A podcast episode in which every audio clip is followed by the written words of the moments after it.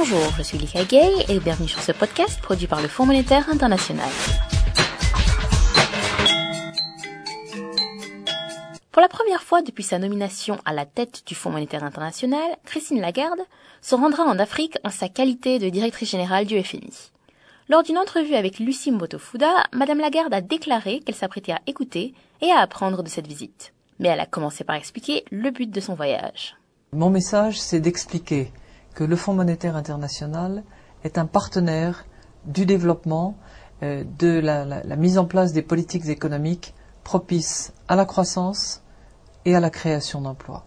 Le Fonds monétaire est un partenaire, il est là pour aider, et moi je suis là pour écouter. Je ne suis pas là pour donner des recettes de cuisine.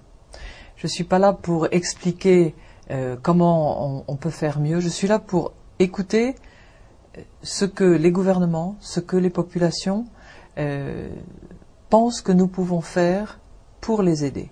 Et j'ai veillé dans chacun de mes voyages à voir non seulement les représentants des gouvernements, c'est-à-dire que j'ai le privilège de voir le président Goodluck Jonathan au Nigeria, puis le président Issoufou euh, au Niger, euh, mais j'ai aussi voulu voir d'autres gens.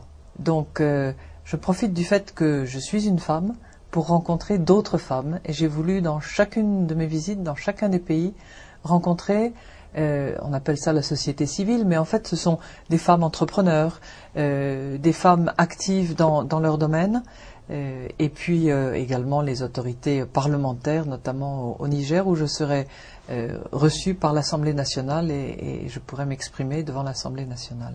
Euh, comment se présentent les perspectives économiques du continent africain, particulièrement au regard de ce qui se passe en Europe en ce moment? Le continent africain est, plus fort euh, qu'il ne l'a été il y a une vingtaine d'années, parce qu'il a, avec beaucoup de sagesse dans certains pays, construit des réserves pour le jour où il se met à pleuvoir. Et donc ces réserves-là ont été disponibles pendant la crise financière et ont permis à beaucoup des pays africains de traverser la période de crise financière 2009 dans de meilleures conditions que bien des pays avancés. Et puis les pays d'Afrique ont connu une période de croissance d'en moyenne 5 à 6% pendant les dix dernières années, euh, qui a été plutôt bénéfique, même si c'est insuffisant pour répondre aux demandes euh, de la population et en particulier aux demandes d'emploi. Je sais que dans certains pays, il y a en particulier dans la jeunesse un taux de chômage qui est très élevé et qui nécessite que les gouvernements se concentrent sur un environnement propice à l'investissement à la fois du secteur privé et du secteur public, pour que dans le cadre de ces créations d'activités, eh des emplois soient créés et répondent à la demande de la population. Dans ce contexte-là, que peut faire le FMI précisément pour aider ces pays africains à absorber le choc de l'impact de la crise européenne sur leurs économies? Vous avez raison, le, choc européen est important. Le Fonds monétaire international est très présent en Afrique. Aujourd'hui, nous avons des programmes dans 29 pays, des programmes de soutien financier euh, dans le cadre de l'assistance aux pays euh, les moins développés, et puis nous avons des programmes d'assistance technique dans tous les pays d'Afrique.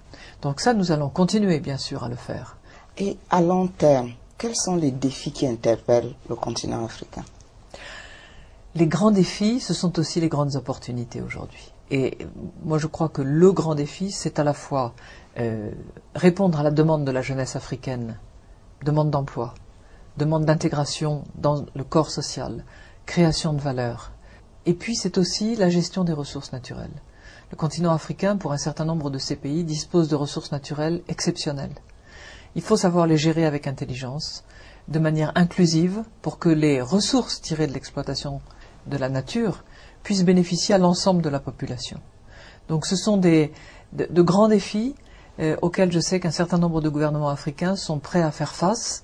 Et je suis heureuse de, rencontrer dans les jours qui viennent euh, les autorités gouvernementales du Nigeria et du Niger, euh, récemment démocratiquement élus et qui ont l'un et l'autre en particulier un programme de réforme à conduire qui les, les entraînera, j'espère, vers une réponse constructive à ces grands défis de l'emploi des jeunes, de la préservation et de l'exploitation inclusive des ressources naturelles de ces pays, qu'il s'agisse de l'uranium, qu'il s'agisse du pétrole ou du gaz, euh, ou qu'il s'agisse de ressources agricoles, il faut absolument que ce soit euh, organisé de manière à la fois soutenable dans le long terme et inclusive pour l'ensemble de la population.